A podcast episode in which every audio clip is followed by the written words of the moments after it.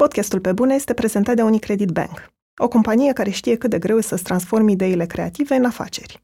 Dacă ai deja o idee de afacere sau ești într-un moment în care cauți inspirație, intră pe romanianstories.ro și vezi cum au reușit alți oameni ca tine. Eu mie, mereu am trăit viața, așa sună destul de clișeic, așa, dar ca pe ceva extraordinar. Nu m-am prea întrebat lucruri. Am crezut mereu că e important ce fac. Am și, m-am și hrănit cu iluzia asta că e important. Uh, eram dispusă să dau totul pentru uh, job, ceea ce acum, de exemplu, nu mai sunt. Sunt Andreea Vrabi și ascultați pe bune. Un podcast sincer, cu oameni creativi, despre cum au ajuns cine sunt și întrebările pe care și le pun.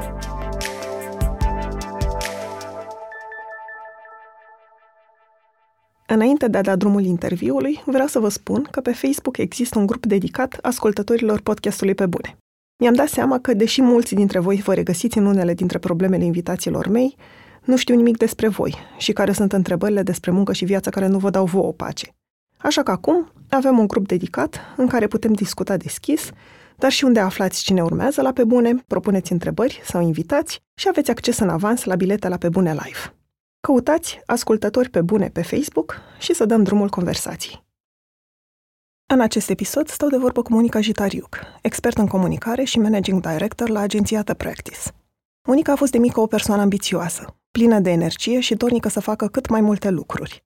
A studiat comunicare și relații publice la SNSPA și a început să lucreze încă de la 18 ani, din primul an de facultate. De atunci a lucrat aproape fără încetare, a făcut comunicare internă pentru companii, marketing, publicitate, relații publice și în 2010 a înființat departamentul de social media de la The Practice, cu care a câștigat numeroase premii.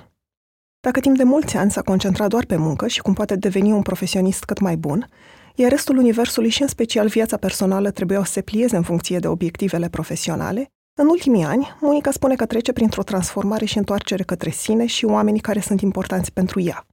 Acum încearcă să aibă mai mare grijă de timpul ei, deși spune că nu iese întotdeauna, și ar plăcea să investească energie doar în proiecte despre care crede că pot provoca măcar o mică schimbare în bine în țară. Bună, Monica, mă bucur să te la pe bune. Bună, Andreea, mulțumesc foarte mult că m-ai chemat, sunt foarte emoționată, e prima oară la un podcast. Cred că oricine te cunoaște pentru prima dată observă că ești plină de energie și că vorbești foarte repede și se transmită cumva energia asta omului care vorbește cu tine.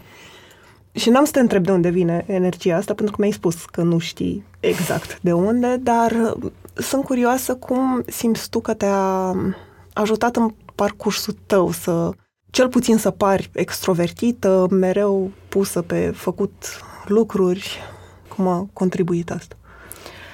Din totdeauna am fost foarte energică, de mică. N-am fost un copil care a stat locului deloc, poate și pentru că sunt cea mai mare din patru frați și am avut foarte multă treabă tot timpul. N-a fost vreme de lene, de lălăială, cum zicea mama, sau de hai să ne mai gândim și mai vedem noi ce facem, deși din Ardeal. Așadar, cam de mic am avut treabă. Am avut uh, multe de făcut, am avut multe de zis, am făcut lecții cu frații mei. A trebuit să-mi împart atenția în multe locuri, pentru că până la o anumită vârstă am fost și uh, bona copiilor, așa uh, cum, mă rog, aveam să-mi dau seama ulterior. Așa că asta cu energia din totdeauna mi-a fost o caracteristică. Uh, de cel mai multe ori m-a ajutat și sunt recunoscătoare felului meu de a fi, pentru că mi-a permis să nu fiu foarte, să nu mă prea las așa. Adică, în primul rând, m-a motivat pe mine energia asta. Și a venit, am zis, din fel, personalitatea mea, care cred că este una mai degrabă agitată și plină de, nu știu, foarte distribu- distributiv, așa. Și la ce m-a ajutat? M-a ajutat foarte tare să fac. Adică am putut să fac întotdeauna multe întotdeauna mai multe parcă decât mulți din jurul meu. Și mama e așa. Mama a fost tot timpul foarte, foarte agitată. Bunica mea e foarte agitată. E singura bunică pe care o am din partea mamei, Mica, îi se spune, soție de cioban. Andreea, femeia asta la 80 ceva de ani, 86 mai precis, încă merge pe câmp, încă ajută oamenii de la ea de la țară. Deci cu așa o gen, genă bună Așa am fost și eu. Uneori m-am curcat. Asta vreau um, și eu să um, întreb. Dacă ai simțit și um, efecte negative sau De nenumărate ori. Cred că de, exact la fel de multe ori aproape ca la uh, cât am simțit efectele pozitive. În primul rând pentru că atunci când făceam managementul impresiei, care meseria mai foarte important, la prima vedere păream superficială sau păream că nu ascult, deși eram sigură că m-am prins deja, hai termină ce ai de zis, că știu eu ce să zic acum. Deci am, am fost suspecta principală de superficialitate, de lipsă de atenție, uneori mai dureros pentru mine chiar de lipsă de interes pentru celălalt norocul a fost că sunt suficient de ambițioasă încât nu mă lăsam până nu le arătam oamenilor că de fapt nu e chiar așa. Și cei care cu care aveam ocazia să managiuiesc impresia a doua oară, se prindeau că de fapt e doar felul meu de a fi. Dar foarte recent, acum câțiva ani, de când am început așa un proces de reconstrucție, cât de cât reconstrucție mult zis, de să măcar să înțeleg cei cu viața mea și cu mine, mi-am dat seama că uh, face parte din felul meu de a fi, încerc să o coordonez și să o controlez uh, pentru a nu fi înțeleasă greșit. Dar la fel de mult m-a încurcat cât pe cât de mult m-a ajutat. În afară de, de a fi înțeleasă greșit, pentru că tu și vrei să faci lucruri, ți s-a întâmplat, nu știu, să te, să-ți dorești să te implici în mai multe proiecte decât poți duce pentru că ai dorința asta și energia asta? Asta a fost cea mai mare problemă a vieții mele până recent. Faptul că nu puteam să zic nu la nimeni, Uh, mai ales prietenilor uh, și am foarte mulți și atunci acești prieteni foarte mulți de obicei sunt și plini de proiecte, plini de idei. Simțeam că trebuie să-i ajut pe toți și unii, unii chiar îmi cereau ajutorul și atunci tindeam să le promit, da, ok, hai că încercăm să rezolvăm asta. În foarte mare măsură s-a întâmplat, s-a întâmplat ajutorul ăsta, adică am fost capabilă să livrez și de asta m-a și motivat să spun mereu, hai că o să pot eu să fac cumva. Bine, mă, nu știu, n-am niciun timp, n-am nicio clipă să ne vedem săptămâna asta, dar hai că fac eu cumva a pus o presiune foarte mare pe mine. Adică, pe lângă presiunea de a nu-i dezamăgi pe ceilalți, care evident accidental s-a întâmplat și regret așa cumva că poate dacă spuneam nu din prima, na, omul putea să-și vadă de treabă, sper că n-am încurcat major, dar da, nu mi-a fost bine din punctul ăsta de vedere. Adică abia acum... Și de când un încep... moment memorabil, vreun exemplu? Uh, hmm. Cred că de proiecte, nu știu, um, un proiect pe care am încercat să-l ajut, nu știu, să obțină poate un sprijin din partea unei companii sau uh, poate uh, chiar și la birou, nu știu, um, colegi care îmi cer ajutorul și poate nu apuc uh, să mă concentrez suficient de ei, pe ei, dar cel mai important e cu familia. În general, cei mai sacrificați sunt cei apropiați întotdeauna la birou, de fapt, uite, chiar la birou am mai degrabă am reușit decât în viața privată. Adică primii sacrificați în promisiunile mele au fost cei apropiați. Nu știu, fetele, că nu mă mai vedeam cu ele, uh, sau mama pe care uitam să o sun, sau uh, mama care mă ruga să-i cumpăr o carte pentru că ea are încă impresia că doar la București să găsesc cărți și nu apucam să o cumpăr. Adică sacrificiile au fost mai degrabă din latura asta unde știam că voi fi judecată mai uh, blând. Da, deci au fost, da. Mi-am încurcat ce să mai încolo și încoace, dar m-a și ajutat. Adică a fost o sursă foarte mare de a face mai mult, mai mult, mai mult, care evident a devenit în timp obositor, obositor, obositor. Ești expert în uh, comunicare și în social media. Ai înființat departamentul de social media de la The Practice. Ții cursuri de social media, traininguri și sunt curioasă cum, cum te raportezi tu la social media în viața ta privată, dacă îți vine foarte ușor să faci asta sau dacă ai început și tu, ca mulți dintre noi în ultima perioadă, să-ți pui întrebări în legătură cu impactul pe care îl are, de la, nu știu, probleme de, care țin de privacy până la cum ne creăm o imagine falsă asupra lumii. Social media e un subiect care mă preocupă extraordinar de mult și o să fiu foarte onestă cu tine, Asta de obicei știi când zici foarte... Uh, în primul rând, social media ce bani. Adică eu câștig din asta. Din asta am câștigat. Deci raportarea mea e în primul rând puțin uh, biasată, dacă vrei. În același timp, de când și, sunt și studentă la Masteratul de Studii Vizuale și Societate de la SNSPA, am început să citesc și din altă perspectivă, nu știu, studii academice despre uh, felul în care social media ne afectează tot, de la felul în care ne cunoaștem, la felul în care ne iubim, la felul în care ne prietenim, la totul. Uh, și am început să citesc un pic literatura asta dincolo de TechCrunch și social media uh, site-uri specializate, să mă duc un pic dincolo de aparențele astea. Inițial am crezut și cred foarte tare în puterea pe care internetul o dă oamenilor. Cred că, în principiu, multe dintre idei, dintre cauze, dintre revoluții, dacă să te gândești, re- cele din istoria recentă, nu ar fi pornit dacă oamenii nu s-ar fi putut găsi unii pe alții mai repede. Să-și găsească, nu știu, ecouri pentru idei și așa mai departe. Deci, cred că, dincolo de orice, conectivitatea este esențială și social media din punctul ăsta de vedere nu cred că mai poate fi întoarsă. Întotdeauna un bun pe care îl câștigăm e foarte greu să-l ducem înapoi. Făcea acum la aniversarea pe 4 sau 5 februarie, uh, Facebook a făcut 15 ani și zicea Zuckerberg că e ca cu energia electrică a apărut și de atunci oamenii nu se mai pot întoarce înapoi. Dar puterea social media e ca puterea unui foc. Poți să faci o super ciorbă pe foc, dar poți să dai și foc la case. Eu încerc acum să-mi dau seama cât de mult uh, pot eu controla de ambele părți ale acestui proces. Asta din punct de vedere general. Uh, urmărind toate uh, discuțiile des- despre social media din ultimul timp și mai ales cele de privacy, am început să-mi dau seama că, într-adevăr, impactul asupra vieții individuale nu e neapărat uh, tot timpul cel potrivit. Pe Facebook e gratis să intri, cum să stai. Deci uh, plata pe care noi o facem și pe care foarte puțin din uh, oamenii obișnuiți o înțeleg este plata, e, sunt datele noastre. Tot ce facem noi acolo, toate comportamentele noastre, practic, sunt hrană, sunt combustibil pentru motorul ăsta de inteligență artificială, pentru machine learning-ul și Facebook se folosește de asta până și la faimosul 10 Years Challenge de curând uh, se spunea că, de fapt, aceste uh, fotografii ajută inteligența artificială să înțeleagă felul în care uh, figura umană evoluează în ani. Deci, practic, tot ce facem noi acolo alimentează acest model de business, de fapt, al Facebook și asta nu mi se pare neapărat o idee cu care pot să trăiesc liniștită.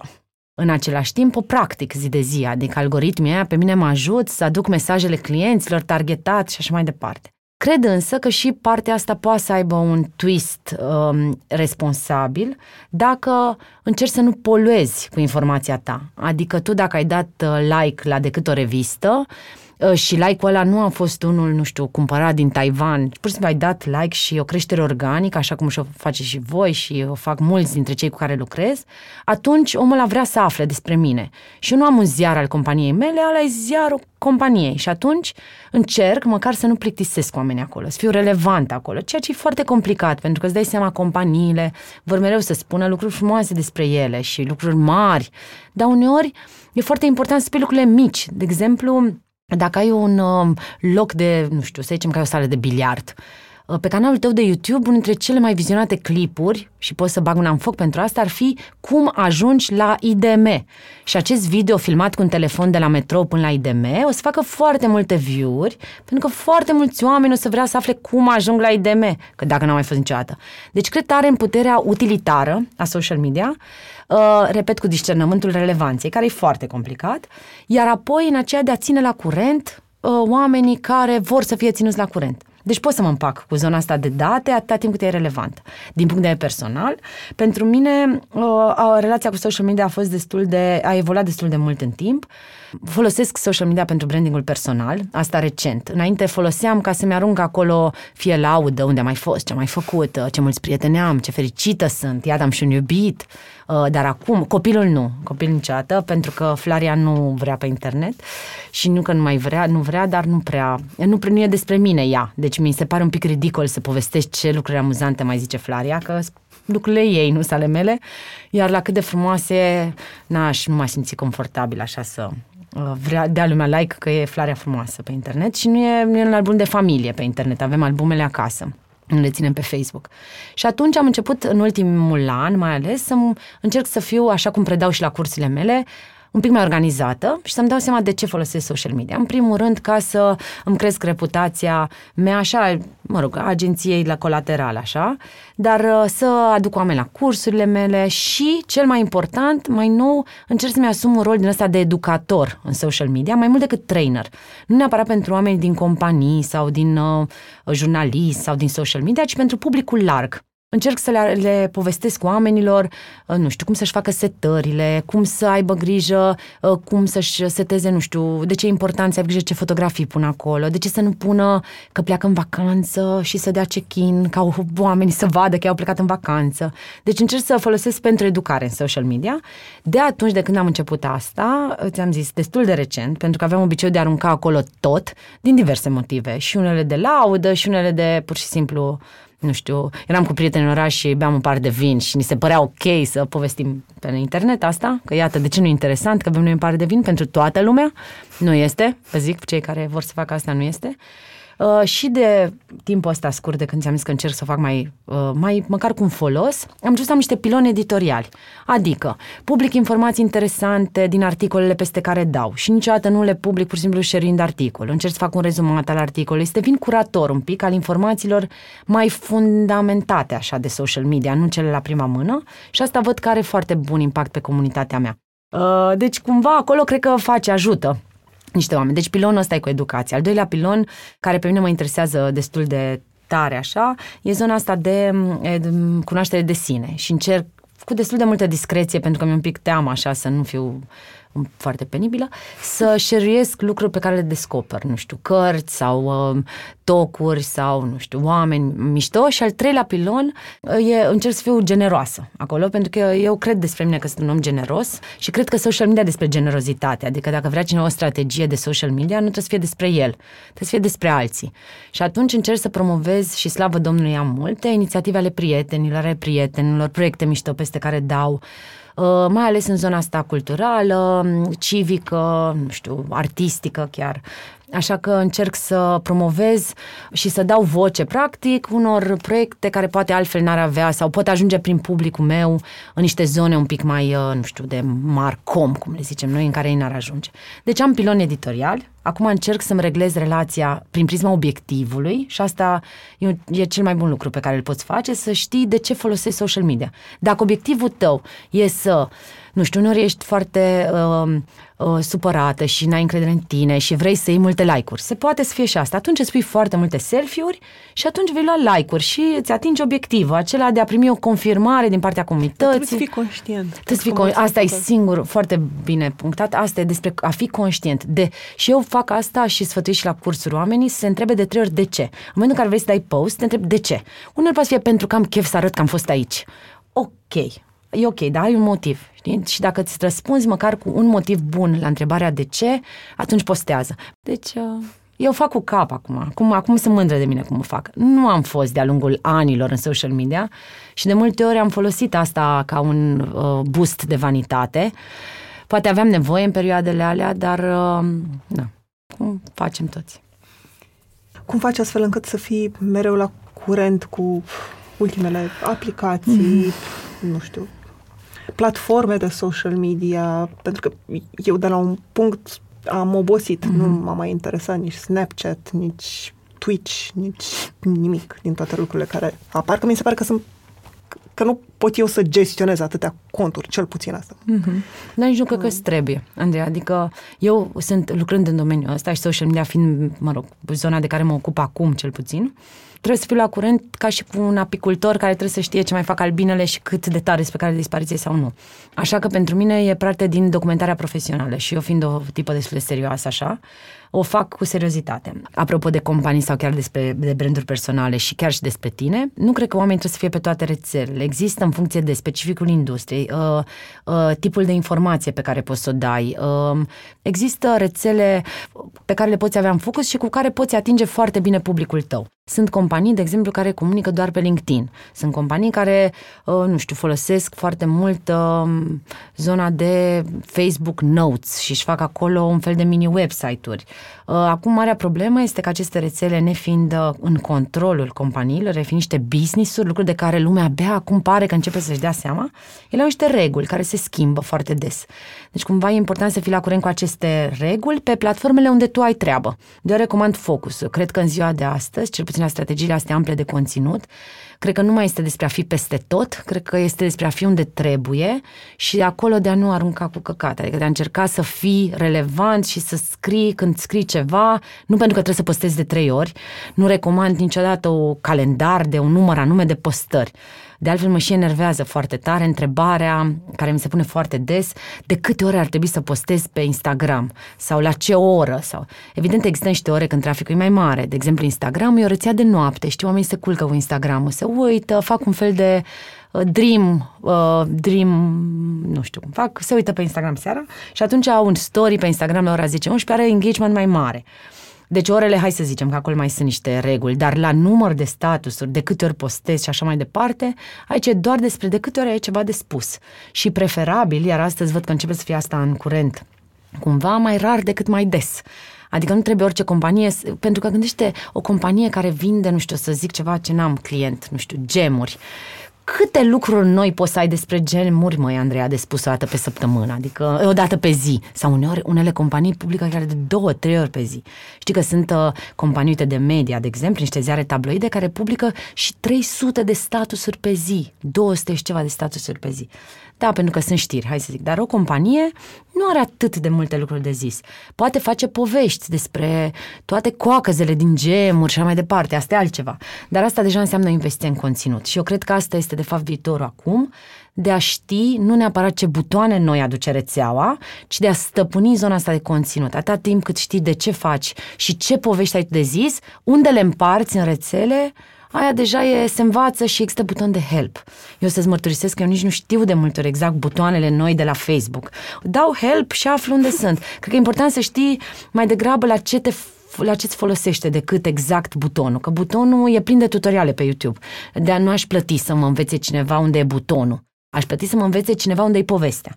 Și aici, din fericire, am exersat suficient de mult încât să știu unde sunt cele mai multe povești și la cursul meu de multe ori oamenii îmi spun că asta le place cel mai mult, că ei vin cu business-uri foarte diverse. La cursul meu de social media am business-uri, nu știu, de la uh, magazine online de haine până la, uh, nu știu, uh, bazine de not, de exemplu. Și uh, facem de multe ori exercițiul ăsta să pună pe hârtie uh, 10 lucruri pe care le pot spune despre businessul lor. Și oamenii se opresc pe la 3-4, ceea ce este extrem de trist. Și atunci încerc să le dau idei, nu știu, uite, uite-te la toate întrebările pe care ți le-au pus oamenii de-a lungul timpului. Pur dacă ai sta în magazin și ai notai, magazin de biciclete, și notezi ce te întreabă lumea, statusurile tale trebuie să răspundă la acele întrebări. De fapt, e foarte simplu, doar că noi acum, din cauza social media, ne se pare că tot e așa o strategie, toată lumea cu strategia în gură tot timpul și, de fapt, e despre, e despre a-ți spune ce ai tu de zis. Tu nu ești într-un business de social media, tu ești într-un business de gemuri. Deci tu află totul despre gemuri, află, fi sigur că ești pasionat suficient de mult de gemuri încât să poți să împărtășești pasiunea altora și după aceea vei afla și butonul și vei împărți. Că după mai faci și YouTube în care faci live-uri din fabrică, cum se fac gemuri și mai aduci un bucătar celebru să-ți facă o rețetă specială de gemuri și că poate întreb comunitatea care e următoarea aromă de gemuri și așa faci co-creation, astea sunt detalii. Dar tu să știi, a dracu de bine despre gemuri, asta e ideea. Ceea ce oamenii, pentru că e mai simplu să se concentreze pe social media în general, fac uh, story-uri și pun poze și fac tot fel de jumbușlucuri. Nu e despre jumbușluc. O să fie despre story, adică simt că încet, încet se duce acolo și că toată social media asta se va transforma de fapt într-o discuție despre conținut. Și asta e o veste foarte bună pentru mulți oameni care sunt curioși, sunt atenți, pentru că despre asta e social media. Să te întrebi de multe ori de ce, de ce, de ce, de ce și după aceea să poți să dai din răspunsurile pe care le afli într-o formă atractivă, desigur, și altora. Podcastul Pe Bune e prezentat de Unicredit Bank, o companie care investește în proiecte care aduc schimbare. Acum 12 ani, Unicredit Bank a început să sprijine comunitatea creativă românească. Astăzi, continuă să ajute și să inspire oameni și inițiative cu impact pozitiv în comunitățile în care activează. De la programul Teach for Romania, care sprijină tineri să devină lideri în educație, până la Academia Minților Creative, care oferă antreprenorilor toate informațiile de care au nevoie pentru a-și pune în aplicare ideile de afaceri. Unicredit Bank, banca pentru lucrurile care contează.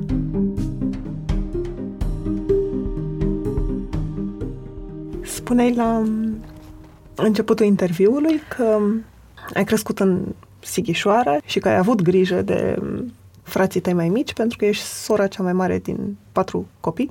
Ce ți amintești din perioada aia și cum crezi că te-a format responsabilitatea asta de a de crește pe ei, de fapt? Ai mei lucrau în trei schimburi, în primul rând, asta ca să începem cu scuzele pentru părinți, da? Că psiho- s-a rezolvat la psiholog, deci acum putem să discutăm. Uh, ai mei lucrau în trei schimburi, mama la sporul, la croitorie, întorcea gulere și genul tatăl uh, copiilor, pentru că eu sunt din prima căsnicie a mamei mele, dar uh, omul ăsta care e un om foarte de nădejde, așa, de ispravă, lucra și el într-o fabrică de țesături făceau țesături, fabrica de stofe pentru armată, unde ne și ducea să facem duș când noi locuiam într-o cameră și o bucătărie și nu aveam duș, bineînțeles, uh, și ne ducea la dușle la fabrică, acolo că el lucra la uh, termo, centrala de termoficare, ceva, și ne mai ducea și făceam duș acolo pe ascuns, mi-aduc aminte, asta era așa un moment, știi, ne luam haine și mergeam la tati la fabrică să facem duș. Ei bine, cu ăștia patru copii, eu fiind cea mai mare, diferența între mine și frații mei, Mihai, Alex și Ioana, așa se numesc, și aveam uh, patru ani când s-a născut primul. Deci, practic, Mihai este cu patru ani, de altfel am și prins cicluri din astea gimnaziale, unul după altul, iar ceilalți sunt exact la un an unul după altul, adică Alex la 10 luni după Mihai și Ioana e la încă un an după Alex. Deci sunt uh, unul după altul și eu mai mare. Cel mai mult mi-aduc aminte de faptul că am fost foarte, foarte apropiați până la 14 ani când am plecat la liceu la București. Apropiați înseamnă că împărțeam treburile gospodărești. Eu, pentru că eram tăcilara casei, mama a investit foarte mult în asta, a crezut mereu că asta e calea,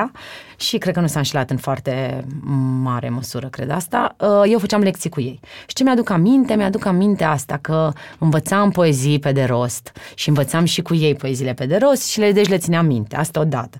După aceea când ne jucam, mereu nu te spăra frate, asta era jocul și mereu ne certam, evident. Uh, destul de greu ne certam. Mama avea și o vorbă mereu, zicea că după râs vine plâns. Deci ne amenința cu asta de totdeauna se întâmpla și acum uneori îmi vine să-i zic Flariei seara când o văd sărim pe canapele pe acolo, îi zic hai că după râs vine plâns și încerc să nu mai zic pentru că știu că vorbele pot da naștere la plâns. Așa că mi-aduc aminte și lucruri frumoase și lucruri mai puțin frumoase. Mai puțin frumoase astea că nu prea aveam timp de mine deloc. Adică nu știu, am ajuns la București și aveam dulapul meu în care nu umbla nimeni niciodată, a fost superb. Um, sau timp de citit. Că acolo nu prea aveai timp de citit, adică era treabă. Deci am simțit o liberare așa un pic când am ajuns la București, care s-a transformat foarte repede în dor, că na, nu... Și chiar acum am regret că am petrecut anii de liceu departe de ei și practic n-am avut ocazia să-i cunosc în timp ce creșteau. Iar acum suntem la început de recuperare și e fascinant, I love them. Dar e greu, pentru că venise fratele meu acum săptămâna trecută în București și mi-a zis, băi, tu seama că noi habar nu avem cine suntem? Și e fun, adică mi se pare că și am patru prieteni noi pe care trebuie să-i redescoperă, adică might be fun. Și cum a apărut decizia de a face liceul la București? Pentru că ai făcut liceul la școala centrală și ai stat în cămin. Am stat în internat. În internat. Era internat cu pedaugă de zi de noapte și 38 de fete în cameră. Îmi pare rău că nu ți-am adus poze, dar oricum, ce păcat, nu le putea vedea nimeni, dar am poze. Pe atunci făceam poze pe film, nu eu. Aveam un aparat din ăsta simplu și așa. Uh, 38 de fete în cameră, la internat, la etajul, ultimul etaj al școlii. Uh, eu studiasem franceză. Am studiat franceză, mama m-a dat la meditații la tanti Dina, care era o doamnă din asta în vârstă, o doamnă foarte prețioasă și foarte aristocrată și foarte burgheză, de fapt, nu aristocrată, unguroaică care dădea meditații la franceză. O femeie cu o istorie destul de grea așa în spate, fusese pe la canal, familia ei fusese împrășteată în toate părțile și ea își păstrase noblețea cu toate astea. Adică era genul de femeie care atunci când vedea un șobolan, o șobolănoaică gravidă pe un făraș și eu țipam când mi-l arăta, ea îmi spunea totuși că aceste comportamente sunt nedemne de o doamnă și că să încercăm să avem o atitudine totuși calibrată, realist în fața vieții și asta m-a ajutat. Practic mi-a dat lecții de franceză și de viață, mai ales de etichetă și uh, de creativitate așa destul de mult, pentru că citeam foarte mult că am franceză. Și asta se de la a doua până la opta.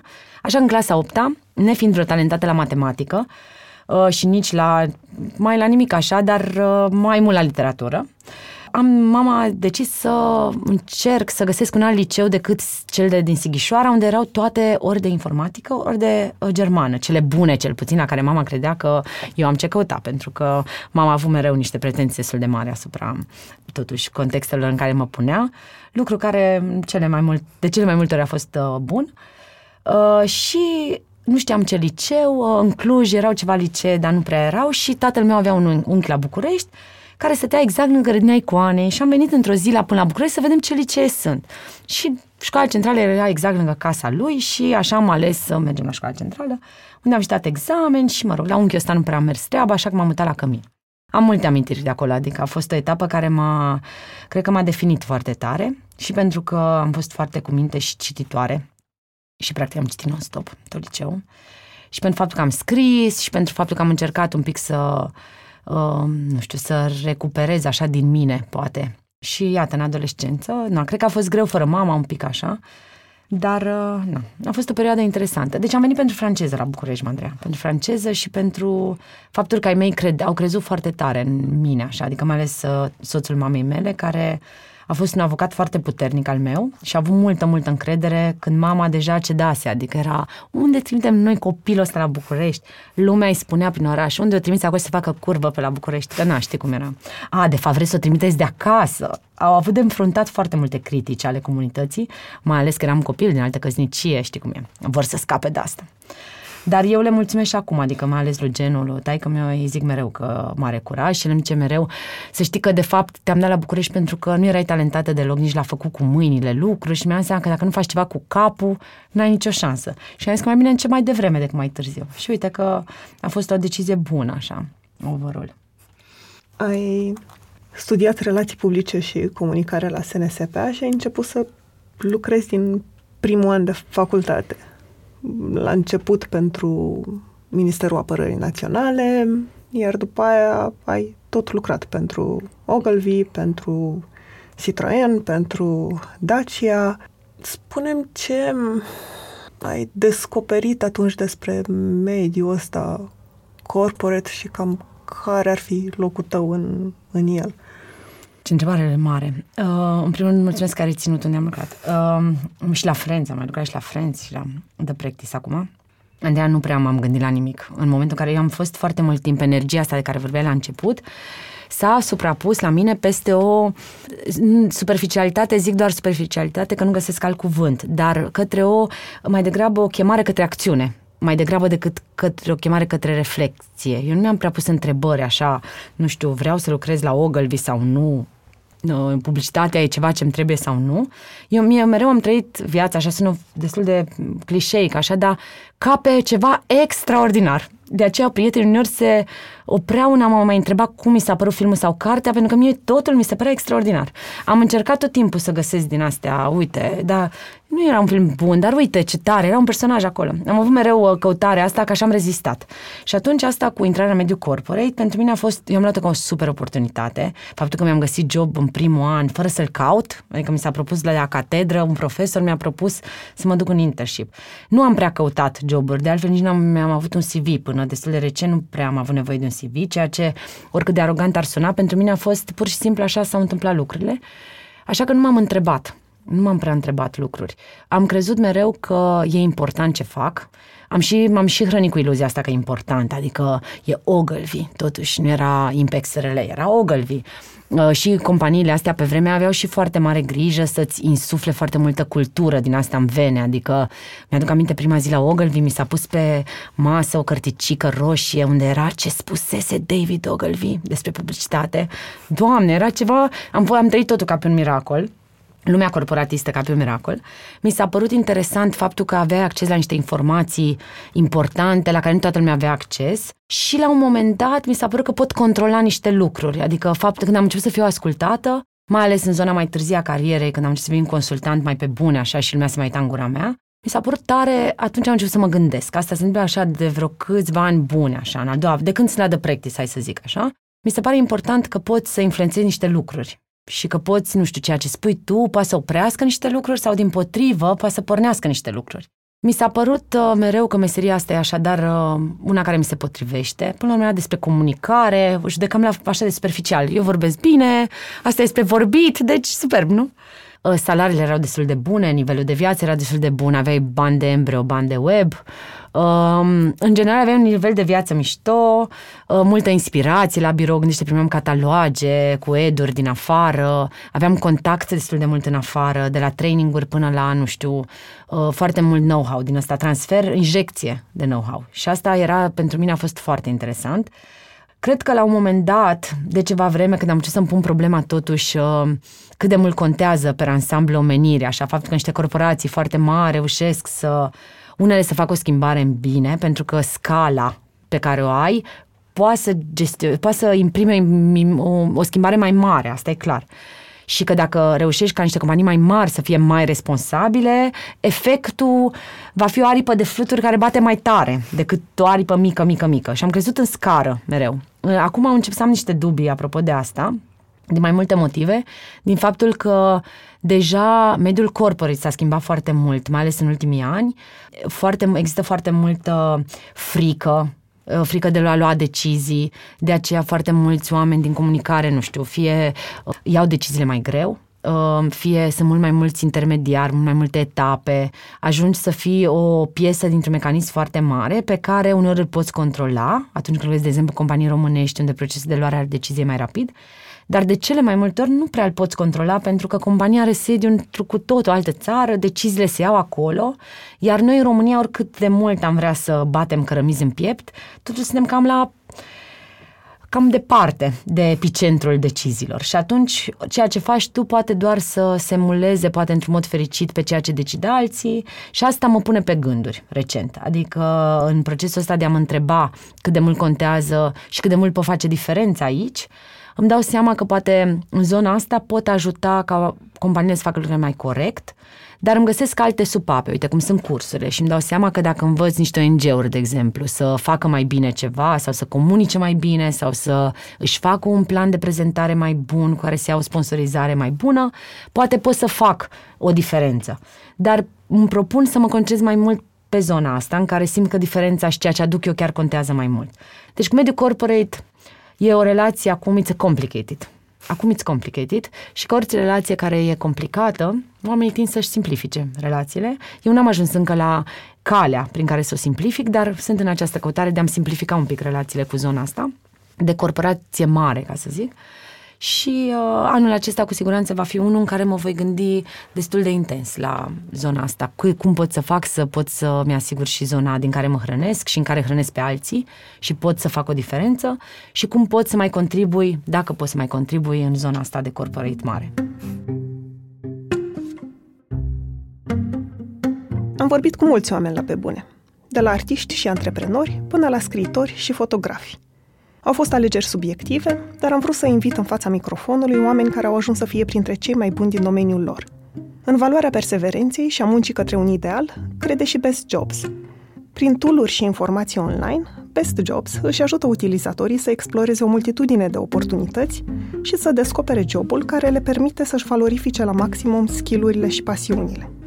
Pentru că, atunci când te gândești la ce vrei să faci, nu este niciodată vorba despre o simplă alegere – ci de a descoperi unde e locul tău. Intră acum pe Best Jobs și descoperă jobul unde poți fi și tu cea mai bună versiune a ta. O să te mai duc puțin în trecut, pentru că înainte de a lucra la The Practice, ai avut-o pe fetița ta, pe Flaria, E reținut numele, știu că de obicei nu reține nimeni numele. La un moment dat început să se prezint, lumea îi spunea Daria uh, sau, uh, nu știu, sau Flavia și ea se prezenta Ana, ca să nu mai, da, ca să nu mai ne complicăm. Nu chiar imediat după ce ai avut-o, dar la scurt timp te-ai întors la muncă și te-ai dedicat cu totul munci. Nu știu, cât timp mai aveai pentru tine atunci, pentru relația cu ea, ce-ți mai amintești? Cum, cum arătau zilele atunci? Oh my God, mă duci foarte departe. Uh, am stat un an doar acasă, de pe 5 septembrie până pe 6 septembrie. De pe 5 septembrie 2009 până pe 6 septembrie 2010. Fix un an. M-am angajat exact când a făcut Flarea un an. Eram încă, aveam, eu am făcut-o pe Flarea destul de vreme, la 26-27 de ani. Eram foarte tânără. Pe atunci încă îmi plăcea enorm, enorm, enorm ce făceam. Dovadă, îmi place și acum atât de mult. Adică îți dai atunci îmi plăcea mult mai mult. Și a, eram dispusă să dau totul pentru uh, job. Ceea ce acum, de exemplu, nu mai sunt. Acum mi-au foarte clar bariere, îmi fac limite și așa mai departe. Atunci nu existau limite. Atunci jobul era important. Și tot restul pe lângă ar fi, universul trebuia să înțeleagă asta.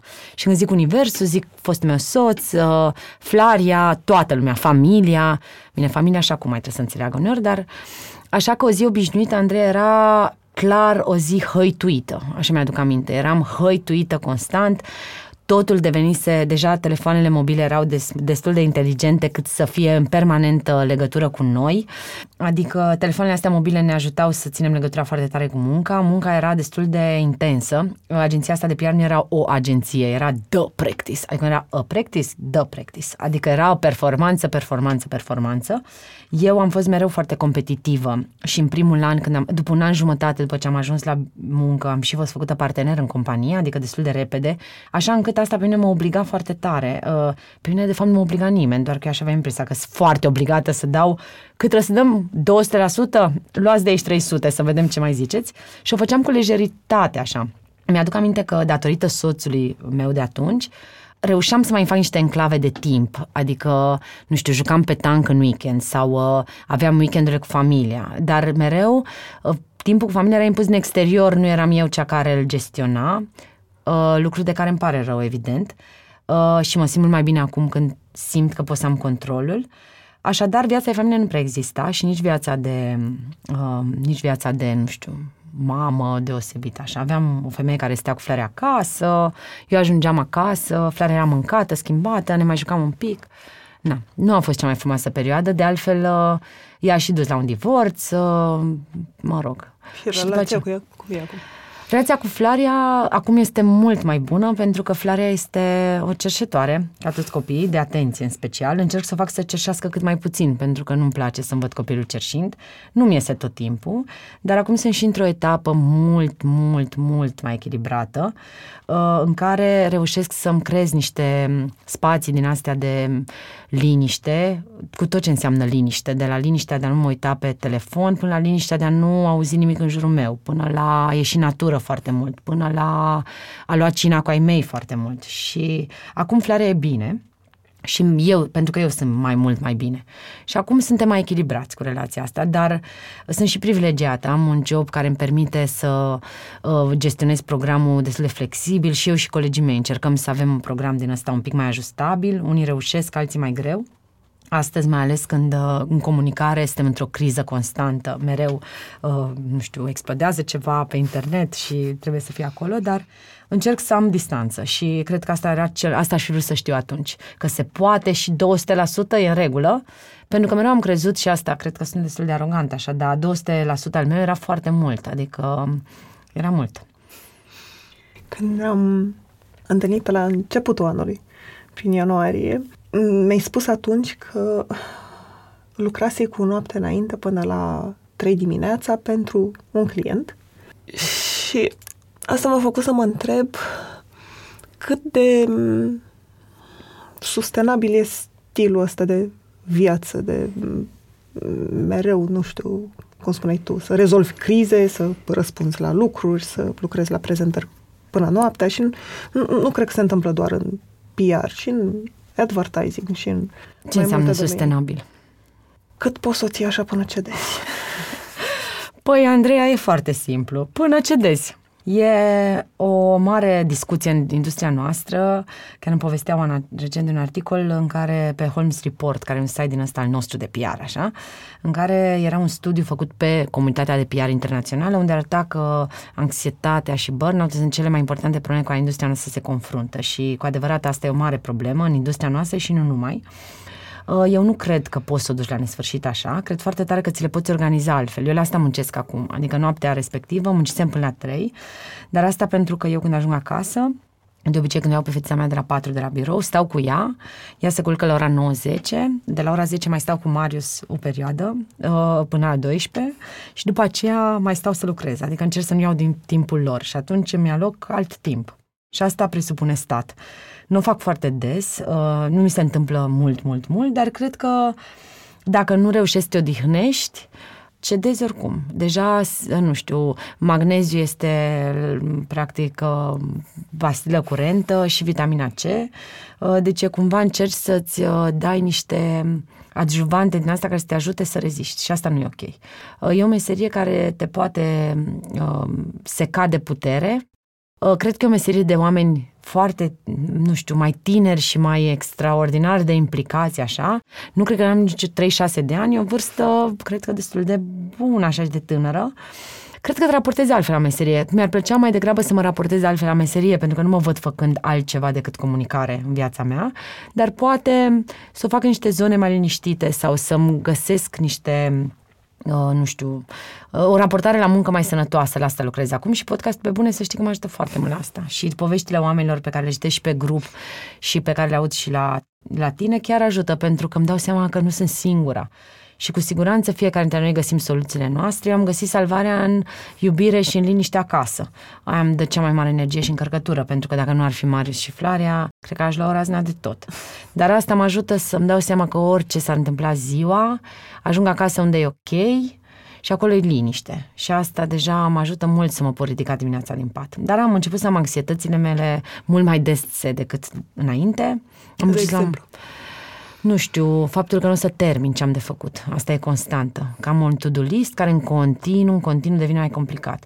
Faptul că în meseria noastră nu poate poți să planifici, ai o listă de lucruri importante și știi că, nu știu, vine un coleg care are o problemă sau un client care are o problemă și brusc programul tău nu e controlat. Faptul că nu am control asupra programului meu. Mi-mi pun colegii întâlniri în calendar în funcție de clienți, unde trebuie să merg și așa mai departe și eu pot să am o agendă liberă și să mă trezesc că e ocupată mâine. Uh, și asta cu lipsa de control, deși am evident niște sloturi orare pe care mi le rezerv mie sau lucruri pe care vreau să le fac, deci lipsa de control mă termină, uh, lipsa de predictibilitate și continuă sisifica muncă de a mă concentra. Reușesc din ce în ce mai greu să mă concentrez pe niște tascuri, încerc să elimin, evident, tentațiile și tot ce citesc și zic, nu știu, nu stau pe Facebook la birou, uh, nu am ferestre deschise, încerc să închid mail-ul, am încercat să răspund la mail-ul la anumite ore, uh, am aplicat tot ce ați zis voi aici la podcast și tot ce am citit în manualele astea de time și project management dar nu funcționează, pentru că sună telefonul, faci ceva, deci e complicat. Deci anxietățile astea, din lipsă de concentrare și lipsă de timp, astea mă, mă, mă, mă termină în ultimul timp și e foarte complicat să le gestionez, de aceea încerc să uh, get things done. Asta este cea mai mare problemă acum. Cum să fac, să fac. Și dacă ai vreun sfat sau ceva, mai accept să știi că nu-mi iese încă. Nu am un sfat, dar e, nu știu, exemplu de nu răspunde cum să-ți complici viața și mai mult, dar cum ai hotărât să te înscrii la un masterat la oh, 34 de ani? 35, așa? da. 35? 35. Păi nu aș și vrut să mă înscriu niciun masterat, eu nu mi-am dorit masterat, de altfel mama mă tot întreba, uite, n-ai și tu master, toată lumea are master tu n-ai master, nu m-a stresat asta cu master niciodată, nici m-aș fi înscris dacă nu găseam tema asta foarte interesantă. M-am uitat pe curicula masteratului și mi-a plăcut și am o prietenă care mi-a adus aminte să mă înscriu, că nu mi-aș fi adus aminte și cel mai mare susținător a fost Marius, care mi-a zis că, iubitul meu, care mi-a zis că poate să mai stai cu copilul dacă seara, dacă mai mă duc eu la școală. Școala asta e destul de intensă, așa. Și mi-am dat seama, în primul rând, că simțeam nevoia să-mi organizez, nu mai citeam de mult organizat, Mie mi-a plăcut mereu să învăț foarte mult și să citesc și mai mult și simțeam nevoia să fiu cumva constrânsă să fac asta, dar nu de mult constrânsă că citeam, dar să am niște direcții de explorare. Nu știu, mă interesa foarte mult tema de body positivity sau chiar de social media. Și vreau să-mi organizez cumva căutările și să nu citesc haotic, să citesc organizat. Și masterul ăsta de studii vizuale, asta a făcut. Și așa că m-am scris spontan uh, și bazându-mă pe faptul că mare lucru cât să-mi ia, ulterior mergând la școală și plăcându-mi enorm, mi-am dat seama că patru zile pe săptămână e enorm. Cum a zis Flaria, uh, mami, eu nu înțeleg de ce te-ai înscris la master, pentru că unul nu ai timp și doi, ești foarte bătrână. Lucru pe care, sincer, l-am acceptat așa, dar a fost cea mai bună decizie, așa. M-am gândit, ca de obicei, nu m-am gândit foarte bine înainte să decid și nu regret, adică a fost, uh, acum sunt anul 2, îmi dau dizertația în curând și e, pe lângă că am găsit oameni foarte, foarte, foarte mișto, uh, am și profesori extraordinari și discuții foarte bune și mă simt un pic, simt că mă îmbogățește și mă face mult mai bună și pe mine. De la faptul că îmi dezvolt vocabularul sau mi-aduc aminte că știam niște cuvinte un pic mai... Uh, mai puțin uh, clișeici, așa, deși nu știu dacă podcastul neapărat e un exemplu, dar, uh, nu știu, încerc să nu mai scriu compuneri de clasa 4 să scriu niște eseuri. Și așa o provocare. Și mi-a plăcut oricât de prost ar suna asta, mi s-a părut mereu că trebuie să fiu niște locuri în care nu sunt cea mai deșteaptă. Și Andreea, când am ajuns aici, în prima zi la master, pur și simplu era jenă să vorbesc, pentru că toți oamenii au mai deștepți decât mine, ca și la facultate, dar aici chiar erau.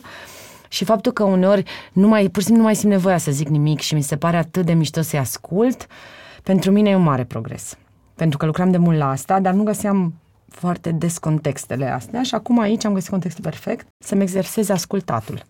Așa că am făcut o decizie bună. Am luat o decizie bună, doar că e complicat cu timpul.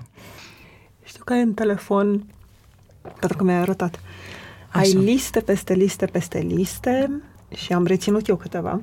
Așa. Uh, cum să scrii un uh, brief bun, ce să cauți la un om de social media, astea sunt pe partea de profesionale, profesionale dar ai și liste personale, aniversări pe care le ai cu Marius, ce întrebări vrei să spui despre lume, ce cărți vrei să citești, despre mine, despre tine. Cum simți că te ajută listele astea? Tot la concentrare. Eu am avut totdeauna o predilecție extraordinară pentru liste. Am un blog pe care nu mai scriu decât în luna decembrie și acolo îmi scriam liste de lucruri, nu știu, lista trenurilor, trenuri care merg la mare, trenuri în care te îndrăgostești, tren, lista trenurilor. Și am exersat liste. Uh, listele mereu mi s-au părut o modalitate bună de a ordona lumea în haosul în care am trăit-o mereu. Iar în ultimul timp listele mele capătă mai multă consistență într-un interior decât în exterior. Înainte listele mele erau, mi-aduc aminte că scriam pe bilete de pronosport, tot timpul am avut liste. Și scriam informații, eram pasionată, știați că, de trivia, erau liste liste care organizau un pic cunoștințe din lumea exterioară, de multe ori îmi foloseau și la agățat. Știam chestii, uite, știați de unde vine cuvântul Jeep sau cuvântul Amazon, de exemplu, știai de unde vine? Putem face paranteză?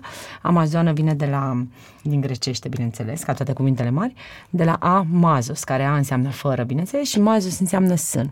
Și erau niște luptătoare care, pentru a trage cu arcul, își un sân și astfel trăgeau cu arcul mai bine. Și, evident, treau și pe malul unui râu care le-a și împrumutat numele. Așadar, notam genul ăsta de lucruri, mai degrabă în zona asta de praf în ochi, așa.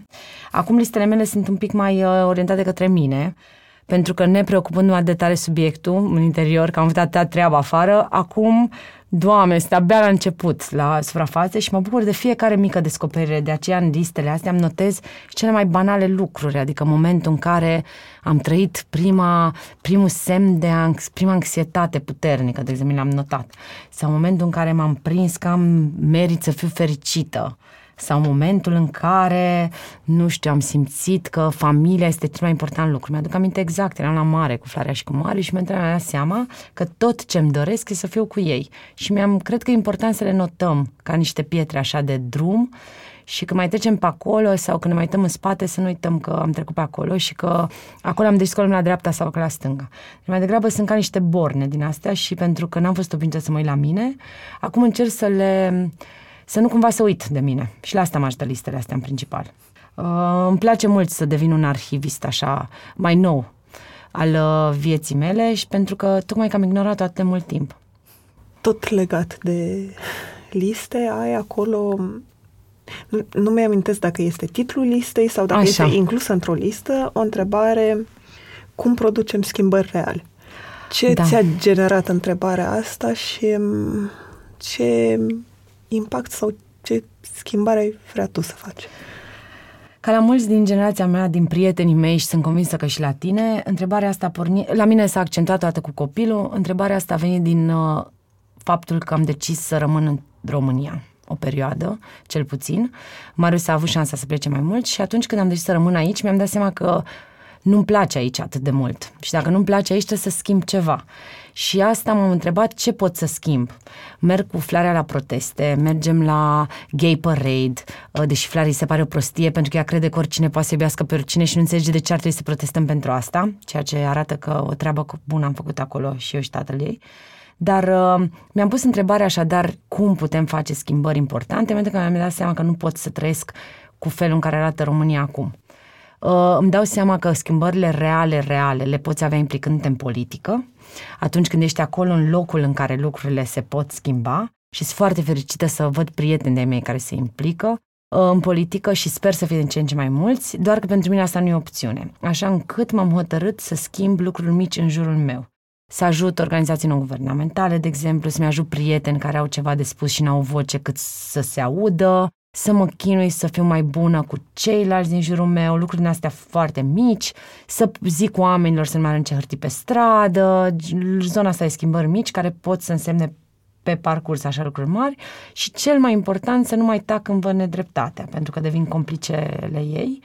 Aici încă mi-e greu, dar uh, cred că genul ăsta de răspunsuri mici la întrebarea asta mare, cred că găsesc, dar n-am încă multe. Uh, cred însă că dacă vrem să rămânem aici, trebuie să ne dăm cu toții niște răspunsuri la cum vrem să fie mai bine aici. Pentru că mai bine de la sine nu o să fie deloc și comunicarea nu va ajuta atât de mult. Ajută, dar cred că dincolo de a spune, cred că înseamnă foarte mult și a face.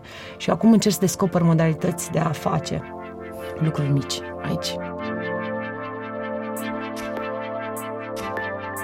Mulțumesc că ne-ați ascultat! Pentru mai multe episoade, mergeți pe SoundCloud, iTunes, Spotify sau în orice aplicație de podcast folosiți. Pe bune este un podcast produs de Dor, editor de sonet e Horia Baldea, tema muzicală e compusă de Alex Turcu, asistent de producție e Alina Șincu. Nu uitați, dacă v-a plăcut episodul, dați-l mai departe, ca pe bune să ajungă în căștile cât mai multor oameni.